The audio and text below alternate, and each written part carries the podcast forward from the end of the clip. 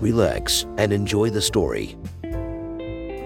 Her stare was intense. She had these deeply saturated green eyes and way too much eyeliner, giving her quite an intimidating look. Her hair was dyed a very unnatural crimson red, but it contrasted her eyes so ridiculously well. She wore a tight black crop top that revealed her arm tattoos well, but also had a crazy wide neckline. So her cleavage was practically begging for your stare. I did stare, and I was in serious trouble for doing so. You have been a bad little toy boy, she said calmly while staring deep into his eyes. He was all naked, as she had insisted. Her hand was resting in a loose grip around his intensely erect penis. It was so ridiculously sensitive, to the point where only the lightest stimuli were necessary. She knew this, of course, she had orchestrated it, meticulously, with plenty of discipline and planning. But now she was just staring at him, and slowly rolling his foreskin back and forth as if it was the least urgent thing in the world. For him, this was, of course, the most frustrating thing in the world. He was dying a little inside. It felt so good.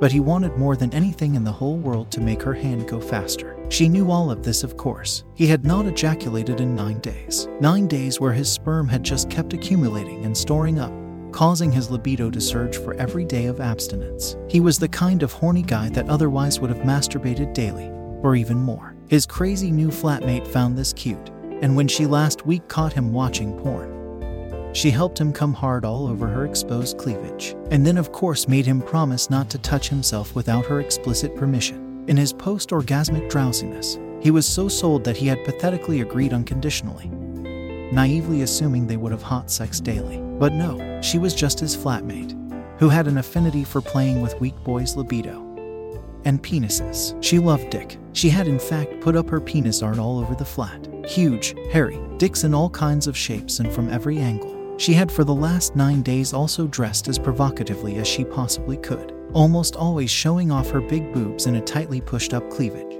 He could think of nothing else but shooting another huge load right in between those gorgeous breasts. Whenever she caught him staring, she would rush up to him, push him against the wall, and roughly grab and rub his bulge through his sweatpants, just about enough to get him properly halfway and brimming with anticipation.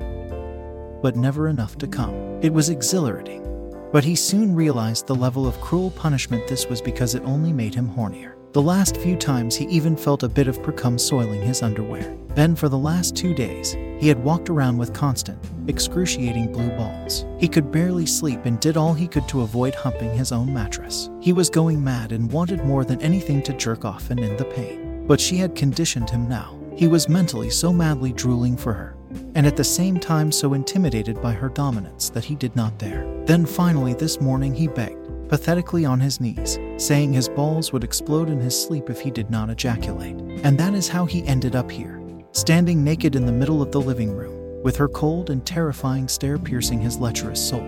She was sitting comfortably in a chair in front of him, her cleavage being perfectly leveled with his ridiculously poised penis. It was so close, her wonderful breasts were right there just a few inches from his hard glance. He had to look away.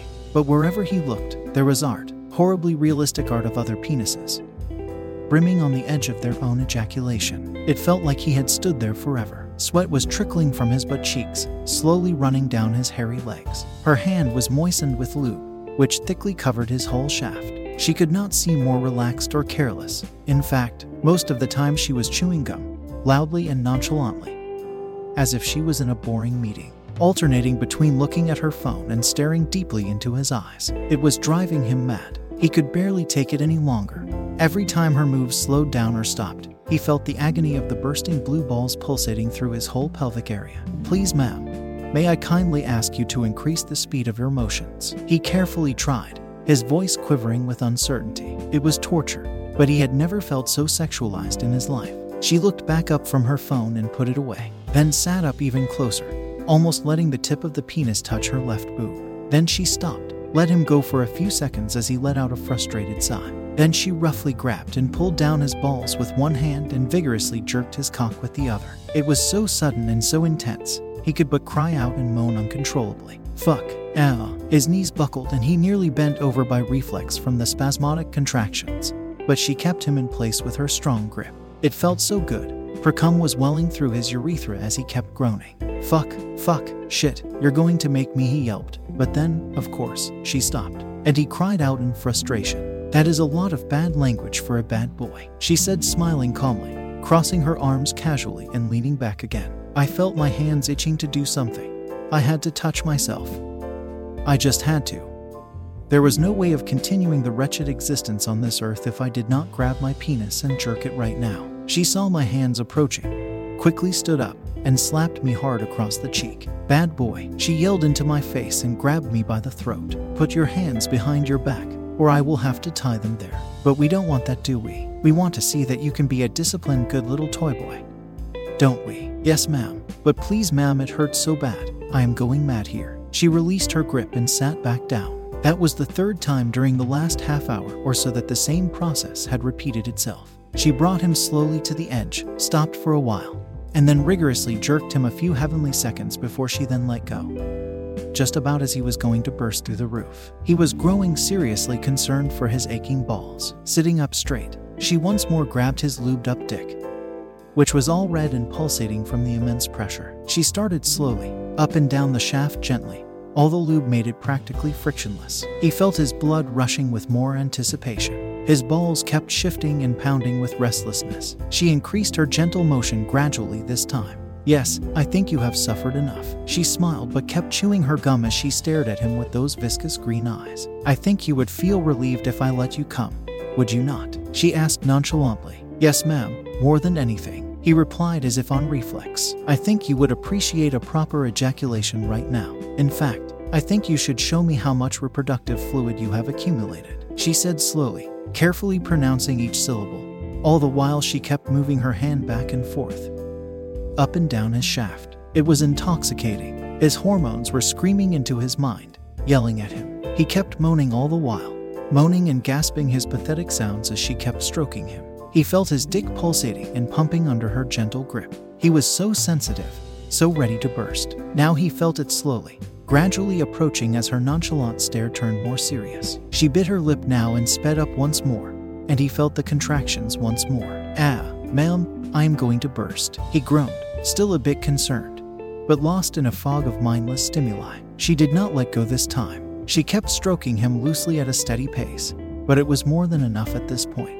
The buildup rushed through his body once more, and his abs and pelvis contracted as a force of nature exploded in his loins. A burning hot sensation surged through his urinary tract. He groaned deeply and looked down to see a thick stream of sperm shoot violently straight ahead and land right in between her glorious breasts. She smiled even wider and casually let go of his penis as she felt the heat of his seed. He groaned and yelled in relief as his penis kept pumping, sending waves of pleasure through him with every muscular fiber contraction. Now his penis was unrestrained. It leaped up and down from the pulses, each time sending thick, long ropes of sperm in arcing shots, landing all over her breasts. She giggled and kept staring at his awkward bodily movements in voyeuristic amusement. She had ruined his orgasm by letting go.